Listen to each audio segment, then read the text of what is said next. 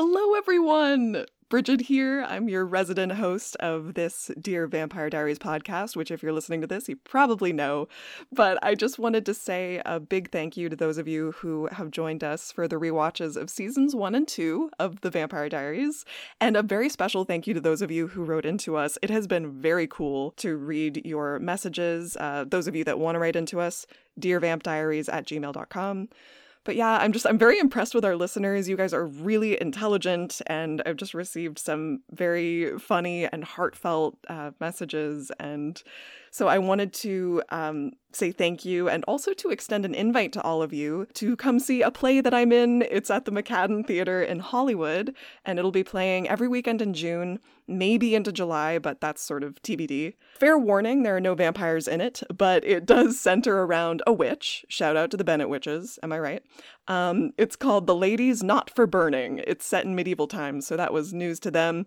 And yeah, let me see if I can connect it to The Vampire Diaries in other ways. There are two characters who are brothers who are feuding over a love interest. That's me. There's a brooding knight who wishes that someone would hang him because he hates himself and he hates the world. Shout out to Stefan Salvatore. And it's set in the 1300s. So yeah, that would have been 100 years before Catherine was born or so. And Klaus would have been still searching for the components to break the curse. And Bonnie's ancestors were hopefully living in peace in a cool community, not being persecuted like the main character of our play is for witchcraft. Anyway, if you're interested, there will be details in the show notes. I'm very proud of it. If you come to see it, don't just come to see it for me. There are amazing actors in this show, and I'm a perfectionist, and I tend not to invite people if I don't like what I've done. So you're officially invited, so you can imagine how proud I am. And if you can't make it, no worries. You will hear from me before the summer's out, because we're going to have some cool bonus episodes for you. And in the meantime, you can write into us, dearvampdiaries@gmail.com. I'd love to hear from you. If you want, you can follow us at Dear Vamp Diaries on Twitter and Instagram. Anusha mostly keeps that up for me because I am terrible at social media. Oh yeah, Anusha. Shout out to Anusha, friend of the pod. She got married, you guys. Woot woot. And also, she got accepted to the Judicial Fellows Program in The Hague in the Netherlands. That's the International Court of Justice for the United Nations, for those of you who didn't know.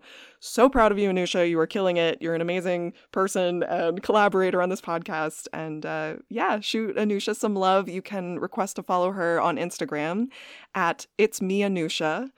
And she also has some very cool Vampire Diaries polls where she asks you, you know, what you think about certain things, storylines, or various issues that come up in the Vampire Diaries. Spoiler alert for those, because I think she sometimes does them out of order with what we're doing at the podcast. So if you haven't seen season 3 yet, first of all, I'm jealous of you because it's an amazing season. And second of all, maybe check out the polls once the episodes are coming out and once you've seen them.